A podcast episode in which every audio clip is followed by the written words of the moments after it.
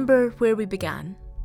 Before the beginning of time, when the words, Let there be, were spoken, and an old man waited for the fulfillment of a promise, confident that he would not die before he saw salvation with his eyes.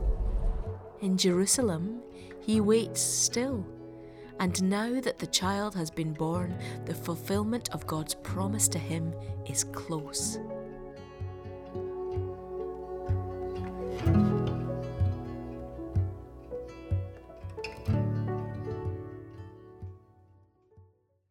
After the birth of her son, Mary is required by religious law to wait seven days before the circumcision ritual that will declare her child part of the covenantal family of God. Once this has happened, she and Joseph must wait a further 33 days before bringing Jesus to the priest with an offering. But once this period of waiting is over, Joseph and Mary make their way to the temple in Jerusalem, bringing their precious child and a sacrifice of a pair of birds as a sign of their worship.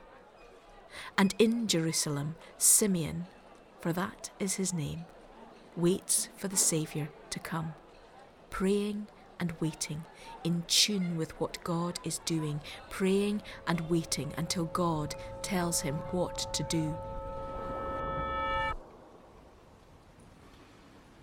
Moved by the Spirit, he went into the temple courts. When the parents brought in the child Jesus to do for him what the custom of the law required, Simeon took him in his arms and praised God, saying, Sovereign Lord, as you have promised, you may now dismiss your servant in peace for my eyes have seen your salvation, which you have prepared in the sight of all nations, a light for revelation to the Gentiles, and the glory of your people Israel. The child's father and mother marveled at what was said about him.